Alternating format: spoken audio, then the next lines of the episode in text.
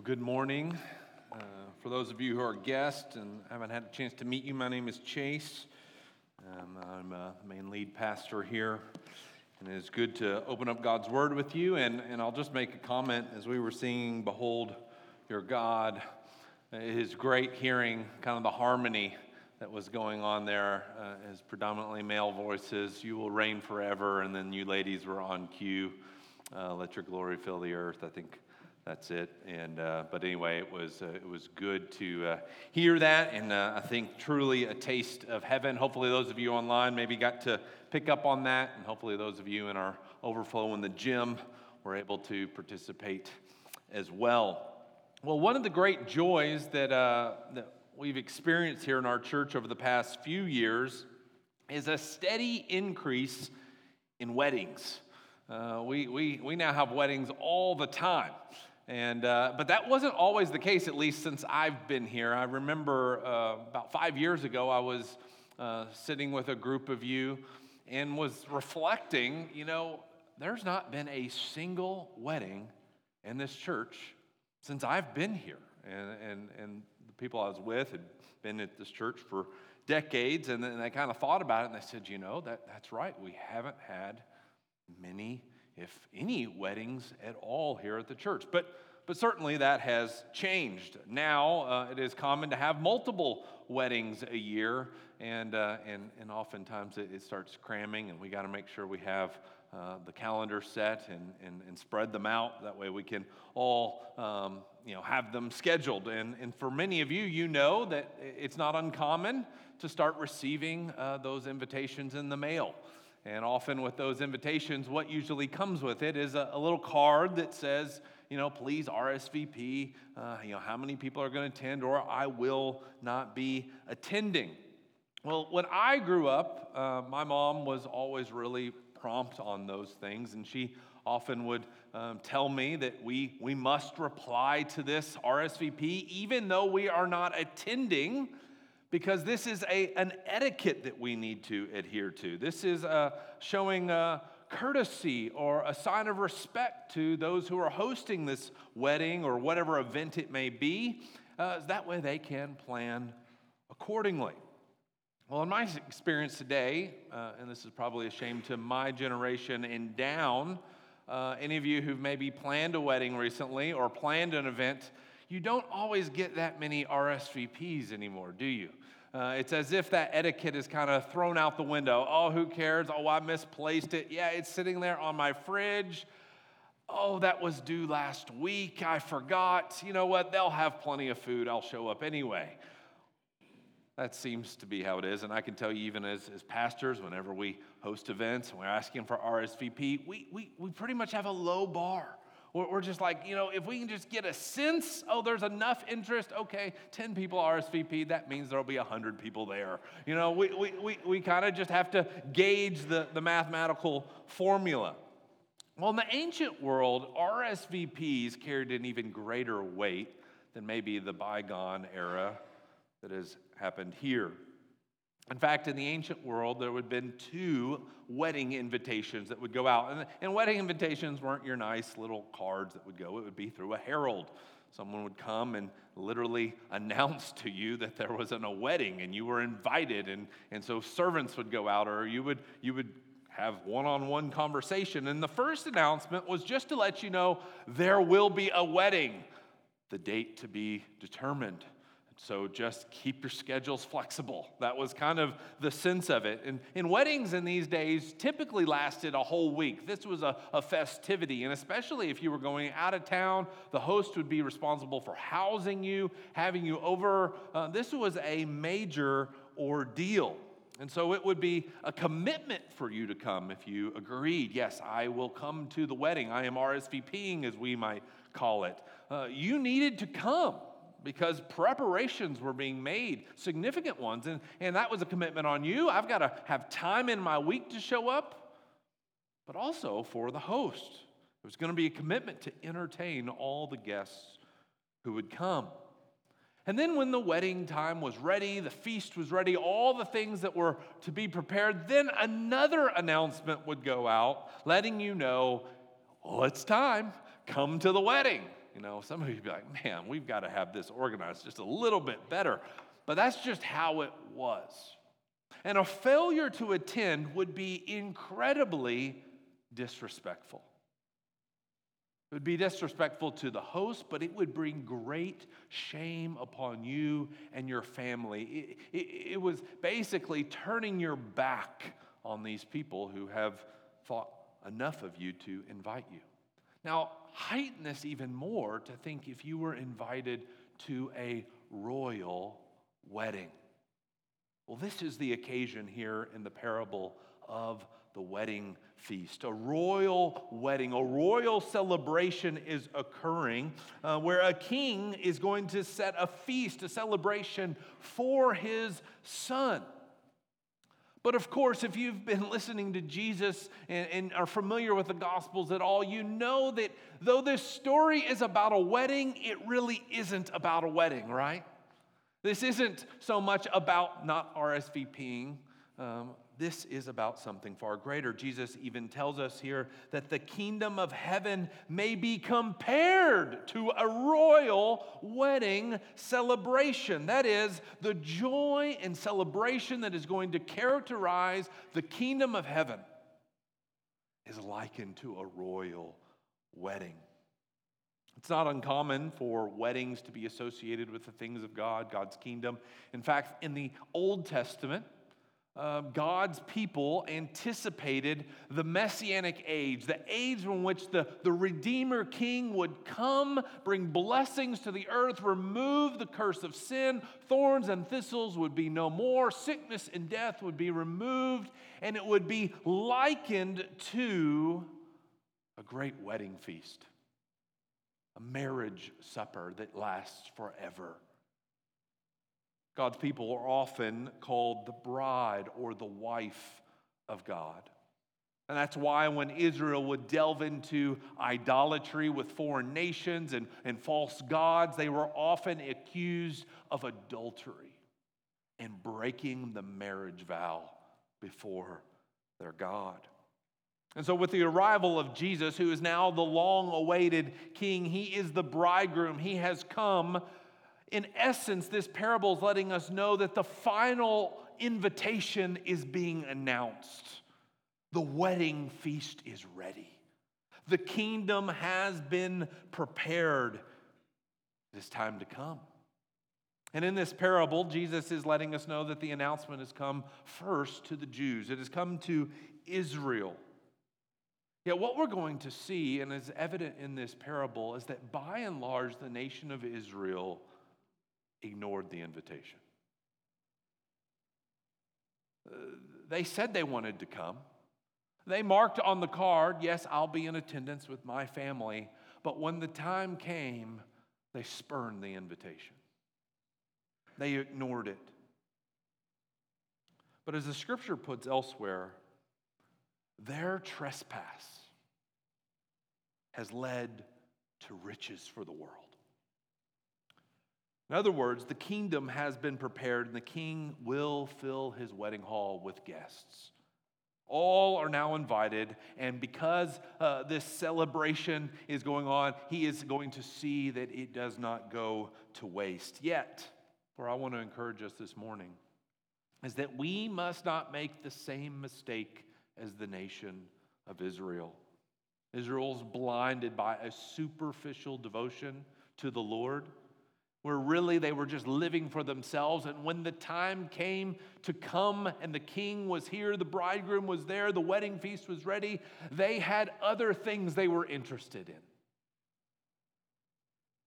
And so they failed to heed the call of the kingdom. But for us, we must respond to the wedding invitation of the kingdom so that we may share in the joyful union of Christ and his bride forever and ever, and we would escape the coming judgment upon the world for, for all those who have spurned his grace. With this in mind, I want us to see this morning four compelling reasons we must respond to the wedding invitation of the kingdom. I want to give you four reasons that you should not be indifferent to this invitation that you should take it up. You should say, Yep, I am ready to go. Whenever the king calls, I am coming. And the first reason that you need to respond to this invitation is because of God's persistent patience. God's persistent patience. Now, Jesus has likened the kingdom here to a royal wedding. He, he says there's a human king, and he's going to throw a wedding celebration for his son. But notice, this is, this is out of his great generosity that he wants people to share in the joy and celebration and love between him, a father and his son. Now, just think about this for a minute. Any of you ever been invited to a royal wedding? You know, when we usually, we, we're kind of foreign to these things, but, you know, whenever you see, uh, you know, the, the, the, the royal family in Great Britain, you know, none of you get an invitation, do you? In fact, most people don't get an invitation. Even if you live in the city that they live in, London, you're not invited, right? No, you can watch it on TV, but you can't come. You can't enjoy our food. You can't enjoy our festivities. This isn't for you. No, this is for us and our friends. This is for an elite. To get an invitation to the royal wedding, well, you need to be in some elite company, don't you think? But notice this king, and it becomes evident, he invites the whole city. He says, everyone can come. Everyone can come and celebrate and be a part of this wedding feast want you to look in verse 3. He sent his servants to call those who were invited to the wedding feast, but they would not come. Would not come. It seems as if, though the, the king has shown great generosity, that no one cares. No one cares that they've been invited to the wedding. They didn't want to come. Now, if you're anything like me, your response would be filled with anger, bitterness. Oh, that's the last time I will show you any favor. You little peons, you, you, you are going to spurn my royal wedding? You never get to treat in, in all the festivities. I have extended it to you, and you're just going to act like I'm nobody? I think all of us would be offended. We would be bitter. We would be angered. And we would say, maybe, fine. Just so you know, you're no longer invited, right? That's probably what we'd say. Or we'd play it off, well, you weren't invited anyway, right? That's not what this king does. Even though his servants go out and they start going, hey, you're invited, it's time to come, it's time to come. They come back to the king, they say, hey, king, no one wants to come. No one wants to come share in the celebration that you will have for your son. But notice what he does. He sends more servants, verse 4. He sends more servants out and he lets everyone know. He says, See, look up at the kingdom. Do you see all the balloons? You see all the lights? You see all the tents? You see all the festivities? Guess what? The meal is ready. In fact, can you smell the scent of all the food that is prepared? Just, just come, look, it is all ready for you. In fact, the finest of meats have been prepared the ox and the fattened calves. We're going to have lamb tonight. In fact, when I go to uh, Mussel and Burger Bar, you know what I like to get? The Mediterranean burger, which is the lamb burger. It is fantastic. He says there is lamb and it is a free for all buffet. You can just keep coming. This isn't, this isn't Golden Corral. This is, this is, this is something good, okay? You're not going to have pudding droppings on your steak. Uh, you know, th- this is good stuff. Come and see. I love what it says here at the end of verse 4. Everything is ready. Everything. Your housing, all your expenses, everything's ready. All you have to do is come. All you have to do is be here. I've spared no expense. The king doesn't lose patience, does he? I mean, he's pleading with them. See, I, this isn't a joke. I know it may seem too good to be true, but just look up. I've opened up the kingdom gates. He's seeking to entice them while they repeatedly refuse. But notice, not everyone's refusal was the same. We see here in verse 5 but they paid no attention and, and went off, one to his farm and another to his business. Some just were like, I, I don't have time for this. I've got work to do. I need to get back to my farming. I need to uh, attend to some other business. Life goes on. Sorry, I didn't make time. I know you've been telling me this day is coming, but I have not been preparing. In fact, I have more important things to do. And while this is a description of what Jesus experienced and the prophets experienced, this is true of what I think we experience, right, when we take the gospel out. I think this is by and large the response that we see just an indifference. I can tell you how many times uh, one of you has come and told me, Hey, Pastor, will you be praying for so and so? I invited them and they said they're coming. I can't wait to invite, uh, introduce you to them. And then that Sunday comes, I say, hey, did so and so here? No. They didn't answer the phone when I called today. Or they said something came up. Oh, they, they had forgotten that they had plans. Okay, well, I'm going to try tomorrow. And then what? It just kind of goes off.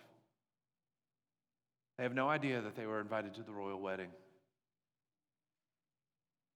They had other things to do. I know this is also probably, if we're honest with ourselves, the temptation that we face as well as our hearts drift. We forget that we are on the wedding list to this great celebration. We know what God has offered, don't we? An invitation to a glorious celebration where, where everything has been prepared for us. Where He says, Guess what? You come, all your worries will be relieved. Guess what? All your debts have been paid. All that you have ever lost in this world, it will be restored when you come to my wedding feast. And yet, how often our hearts are given to worthless things? We've given our affections, our emotions, our time, and our attention toward those things that will pass away. We have, Lord, I'm sorry, I just couldn't make it. I, you know, there's been a lot going on. My kids got my sports. I've got a lot going on in my work. I'm, I've got this great promotion I'm working for. You know what? This the time. The weather is just right. This is the time for me to go and, and explore.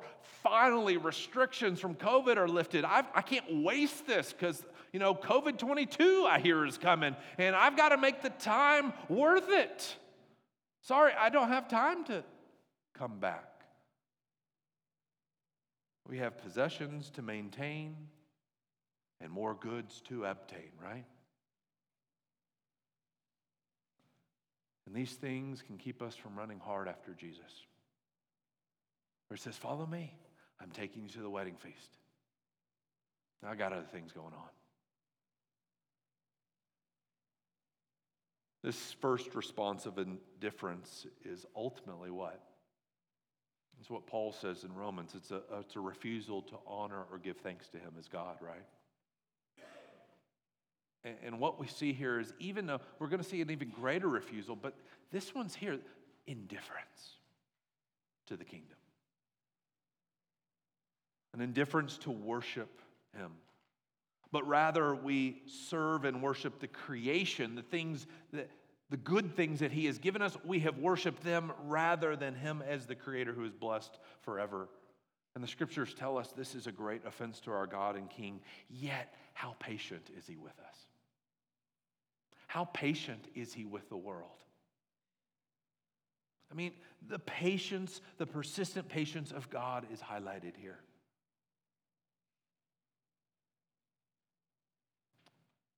There's others who make their refusal more explicit. We see that in verse 6.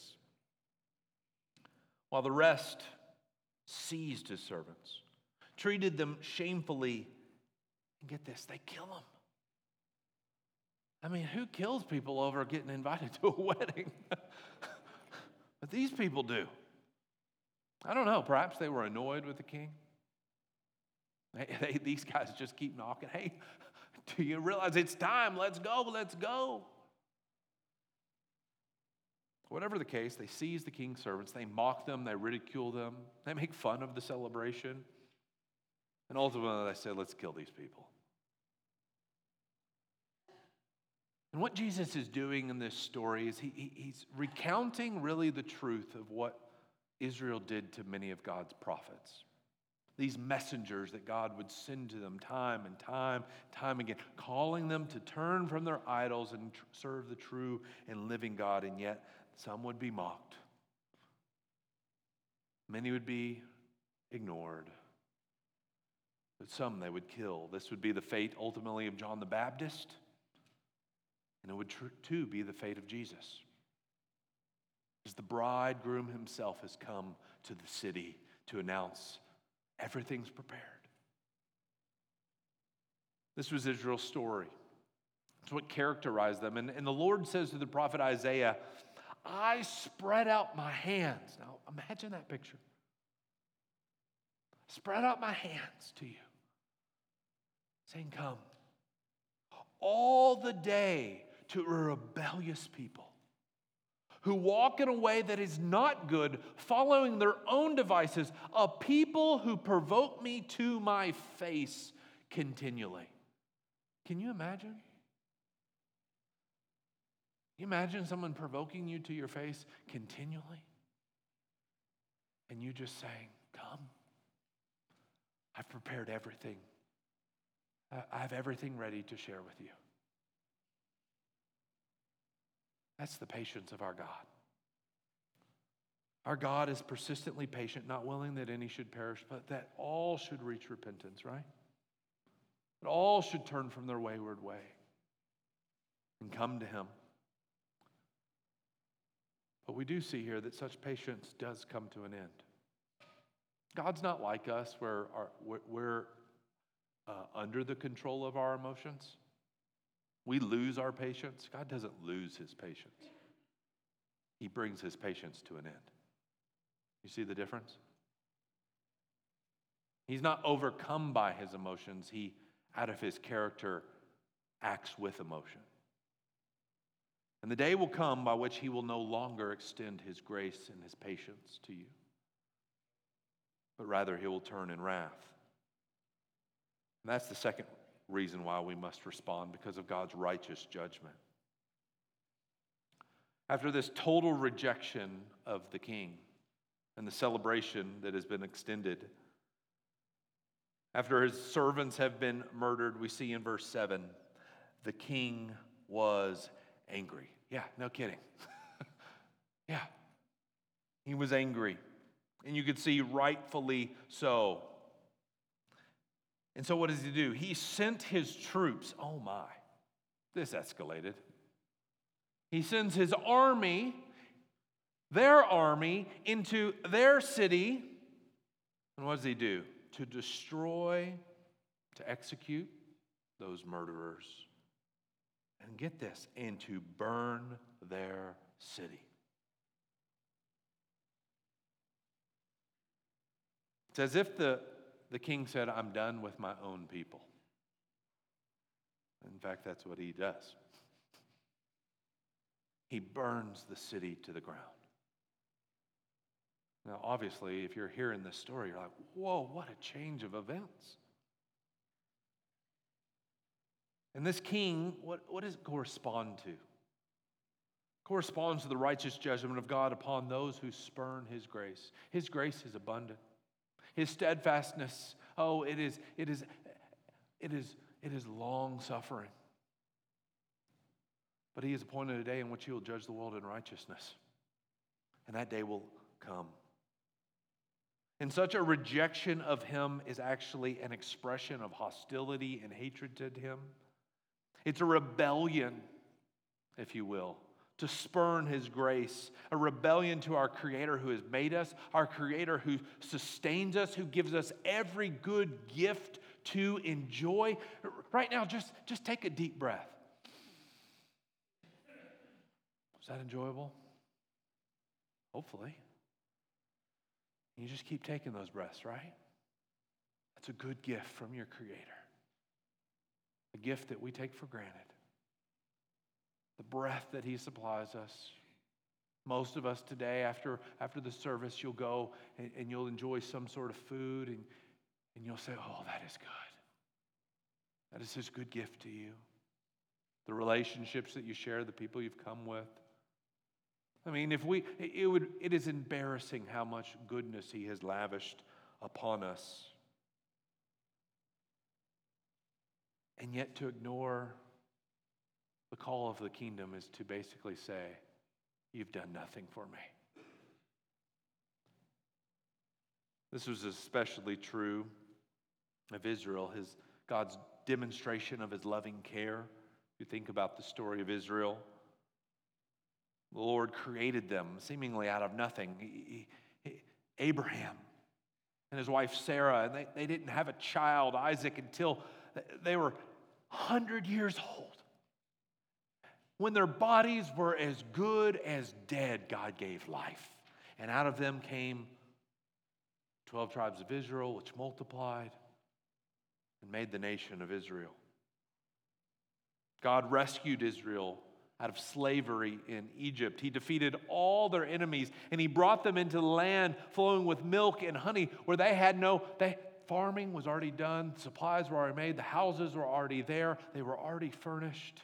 He had supplied everything that they needed, right?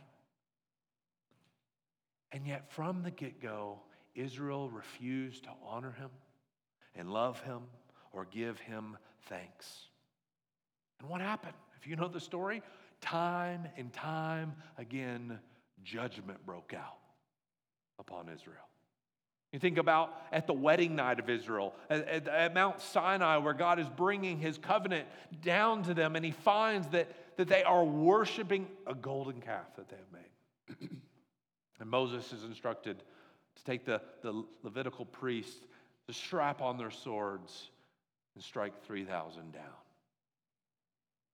Again, as they're wandering through the wilderness, they begin to grumble and they say, Whoa, if we could just go back to Egypt when we were in slavery, we like the food of Pharaoh far better. Out here, we've just been left to die, and the Lord sent poisonous serpents who bit at their heels, brought judgment upon them. Or Israel, who was presumptuous and thought that they, they were, were mighty in and of themselves and they would go into battle hastily and the Lord would let them go out by themselves and they would be overcome by their enemies. Or when God handed them over to Babylonian captivity for 70 years. The temple would be destroyed, the city would be burned. Well, Jesus says, and now hints at another judgment to come, where the Lord will send his troops. Whoa, does the Lord have troops? Our Lord owns all the nations. And in this case, the wicked Roman Empire are going to serve his purposes. This is a theme that Jesus has been hinting at is going to keep on reoccurring. He's going to be much more explicit as we get to uh, Matthew 24 and 25. But Jesus anticipates the day in which those who murdered the servants of God will be judged, and the whole city will be burned to the ground. And this would happen in AD 70 when the Roman Empire would come, destroy the temple, ransack it, and burn Jerusalem down. Friends, God will not be mocked. That's the lesson here. And He will not tolerate sin, evil, whether it resides secretly in your heart and you just have an indifference to Him, or whether you express the evil of your heart and you openly oppose him. God's righteous judgment here of his chosen people, Israel, should serve as a warning to the world, should be a, warning to us. Judgment is coming upon everyone who spurns his grace. It doesn't matter who you are.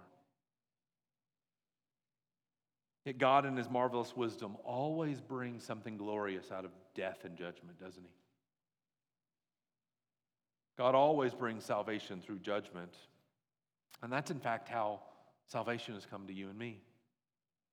After this judgment of Israel, we're going to see, even in this story, grace is extended to others. And we know the story. Now grace is multiplied to the Gentiles. Riches have come to the world. God's extravagant grace is extended to the world. And this is the third reason you should respond to the invitation. If we return to the parable, the king says, The wedding feast is ready, verse 8. The wedding feast is ready. Now, just, just get in the moment for just a moment. Hey guys, uh, we're going to have to postpone the wedding celebration just for a minute. Soldiers, go in, execute those who sent out, who, who killed my messengers, and burn the city to the ground. Now you just might think this just canceled all the, the whole event, right? Everyone gathers back. Sir, we've done what you said. All right, well, party must go on. That's what we got here. The celebration must go on because everything is still ready. Now, these parables are obviously absurd, right? But they're to magnify the extravagance of God's character and his nature and his grace, to wake us up and to see. This is quite a thing. Says, The party must go on, yet, look at the end of verse 8.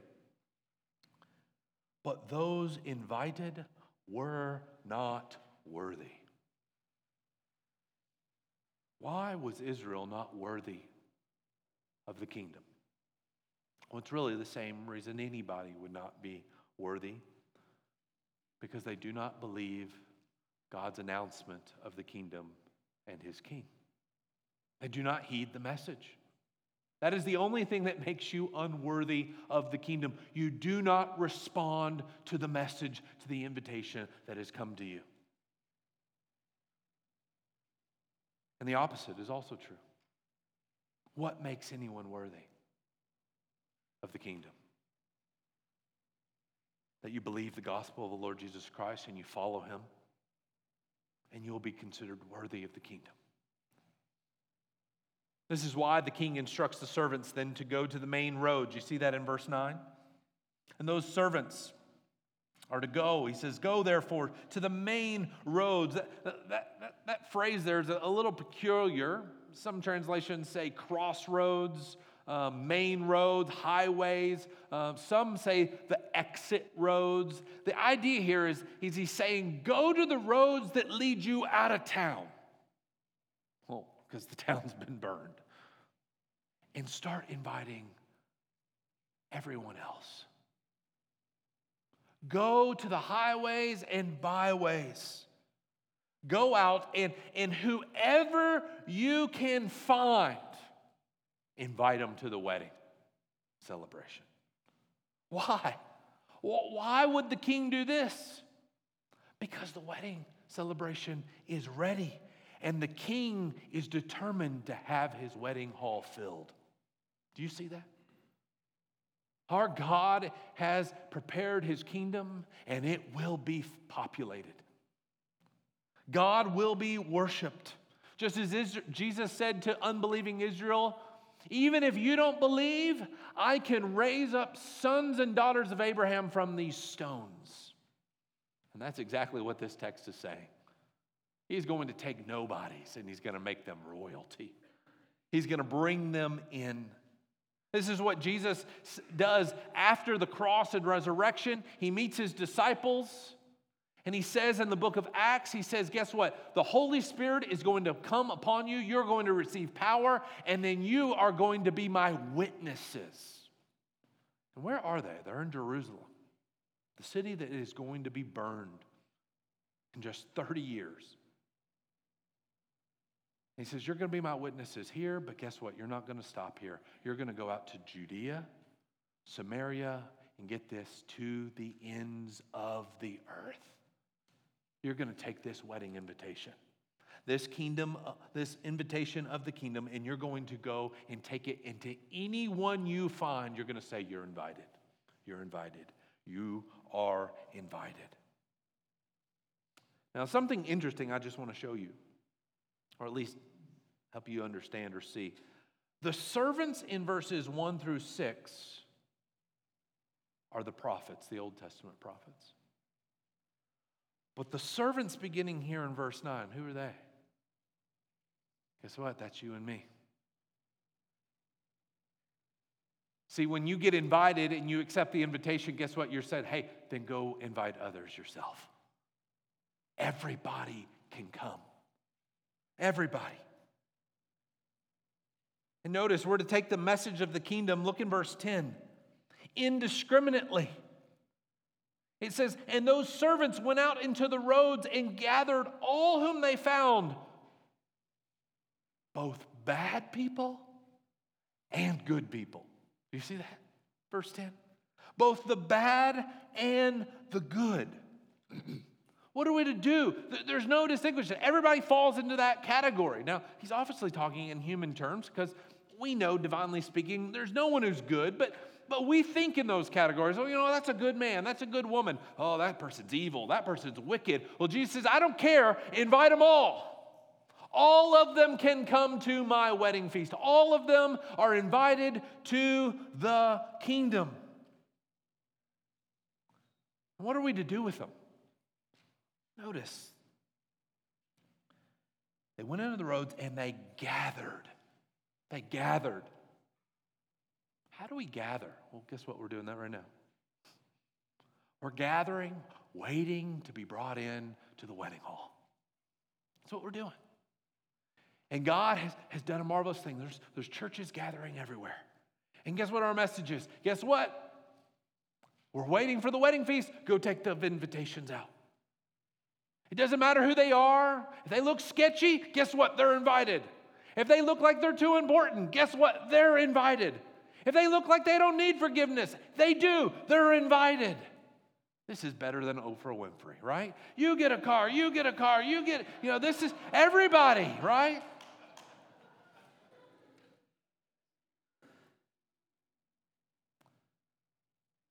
This is a good reminder to us, brothers and sisters, of our mission. So we're even thinking about Annie Armstrong today, and we're, and we're giving to promote the wedding invitations right? This is a good reminder that everyone who confesses Jesus is Lord, okay, I want to be a part of that. And who wants to come with us is welcome. Notice he doesn't say you got to clean them up before they come, good or bad. The only requirement is that you believe and come guess what? Everything else is taken care of by the king. Everything else. But this doesn't mean the king has low expectations. In this last part of the parable, we see our fourth and final reason we must respond, and that is God's holy expectation. we see in verse 11 that, that after the, the wedding hall is filled, it is packed to the brim. Jesus says the king enters the hall, no doubt to come and just to see and to bask in all the celebrations coming. And, and then he points out and he sees someone there who's not dressed for the occasion. You think of weddings, you dress for the occasion. I'm going to pick on Brian and Anna just a little bit. I uh, was able to participate in their wedding, and I remember it was the rehearsal dinner night, and we had the rehearsal. And I come and I'm, I'm dressed similar to this, maybe even a little nicer. And I show up, and everybody's got t shirts, flip flops, and shorts on. And I was like, okay, I obviously overdressed. That's okay, it's fine. Um, at least I'm dressed. I'm here uh, for uh, this wedding occasion. We had a great time. It was wonderful. Well, their wedding was out of town, so they decided to have a, a, a celebration here at the church. And I was like, well, I'm not making that mistake again. I'm going to come in a t shirt, shorts, and flip flops. And I did, and guess what? Everybody's dressed to the T. Everyone's in dresses, suited up, looking great. And I'm walking in, I'm like, yeah, I'm their pastor. Yeah. we, you know, you got to dress for the occasion, right? You got, you got to be there. Well, this king notices that this man's not dressed. You got shorts and flip flops on. So he asks, How did you get in here without the proper attire? And notice, the man was speechless, verse 12. What's going on? This is Judgment Day. Everyone will stand before the king. As Paul says, the law will stop every mouth. You stand before him, you're, you're going to stand before him for as who you are. And this man stood condemned. He did not belong. And the question is, what's the wedding garment, right? There's been actually lots of discussion throughout church history. What, what, what's the wedding garment? What, what, what is this man missing? And, and many have seen this as, well, the, the, the robes of righteousness that Jesus gives us. Well, that you can't come into the kingdom unless you put your faith in Christ and you're clothed in his righteousness, who covers all your sins and, and, and makes you white as snow. That certainly is true of the gospel. That is the only ground by which any of us will stand. But others have not so much denied that truth, but, but sought to see maybe that Matthew's emphasizing something more specific than that. That these garments are the righteous deeds of the saints, which are evidence that we're clothed in the righteousness of Christ. See, Jesus is said to here to save both good and bad, but he doesn't leave them where they are. He completes the work in them, he, he transforms them. You meet Christ, and he, he begins to change your heart, change your life. And I, I think this is right. Because if you remember last Sunday, uh, we looked at two other parables, and, and, maybe you've forgotten, but Jesus is in the same conversation with the Pharisees. This is just the third parable to kind of condemn them for their self righteousness. You are these wicked people who kill God's servants. And notice in chapter 21, verse 43, as he concluded that parable of the tenants, he says, Therefore I tell you, the kingdom of God will be taken away from you and given to a people what? Producing its fruits. It's the same, similar message. What do we have here in the wedding feast? There were original people invited. They showed themselves unworthy. It's been taken from them and is given to others. Who are these others who have the right wedding garments? They are those who produce the fruits of the kingdom, those who have a genuine heart righteousness.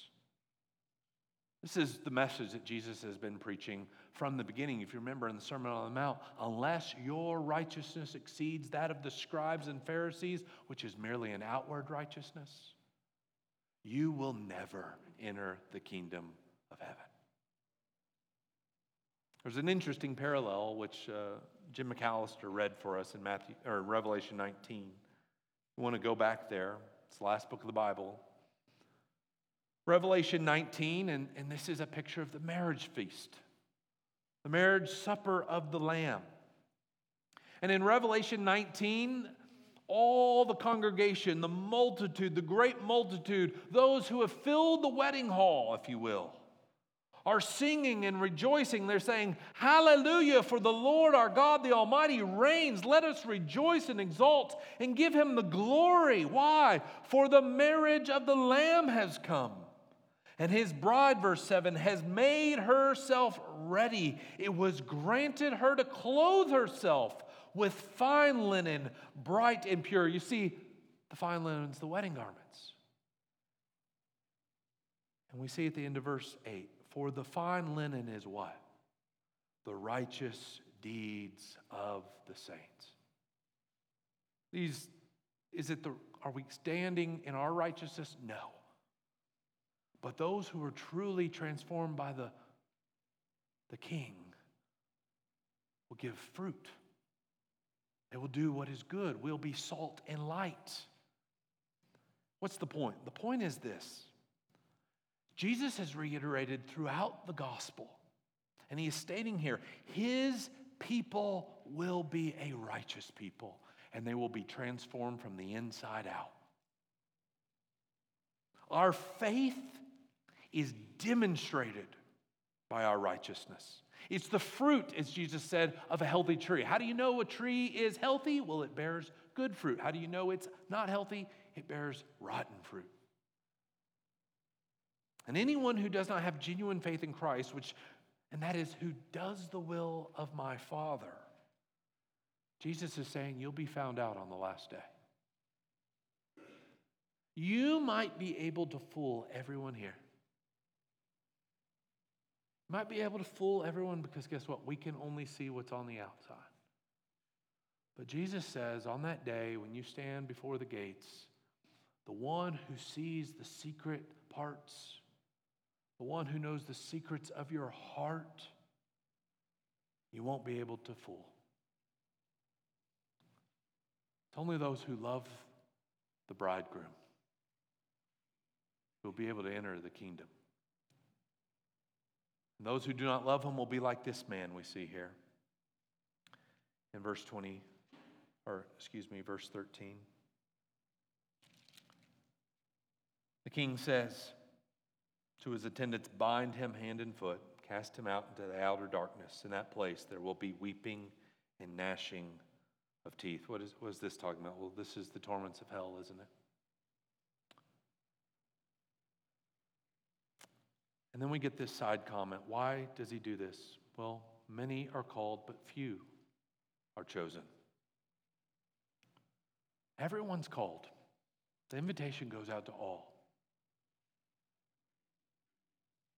But there will be few who are among the chosen, who are among the elect. Now, that's a maybe, okay, what, what's going on here? Well, Matthew isn't so much trying to press the divine mysteries of, of election here, he's, he's more using it as a title.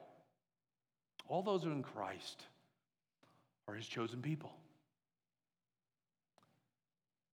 And we're going to find that those who are truly his people, those who are truly his chosen people, they will bear the fruits of the kingdom because they will look like their Savior, Jesus. And so, this, this parable, what is it doing? It's telling us to heed the call of the wedding invitation of the kingdom and reminding us everything is prepared. We just have to respond with genuine faith. Maybe here to, today, you, you, the word has pierced your heart, and you're saying, Yeah, I've just been given lip service. Oh, oh, I have given my attention to other things. I have been indifferent to the call. Guess what? The invitation still stands. And if you'd like to take him up on that invitation, I'm going to be out in the hallway. I'll be right there as people are going out. Please come, come meet me or, or somebody who brought you. They'd be happy to talk to you. And we'd love to bring you in whether you're good or whether you're bad. Because guess what? We're all the same. We're the riffraff that have been invited to the royal wedding, okay? And he's going to prepare us for that day, all right? Let's go to the Lord in prayer. Heavenly Father, what a glorious news. And I pray that we would heed the call of the kingdom. We do so because you have been patient. You are still patient, not willing that any would perish. Lord, thank you that you've been patient with each one of us, giving us breath and life, even when we spurned your grace. But Lord, let us respond because we know your righteous judgment is coming. Let us respond because your grace is extravagant. Lord, I pray that we would respond because of your holy expectation. But Lord, may we not trust in ourselves. May we ultimately trust in the work that you have done on the cross. You are the slaughtered calf who has been prepared. And you invite us all to the meal. And you promise to give us life everlasting. What glorious news. We pray these things in your precious name, Jesus. Amen.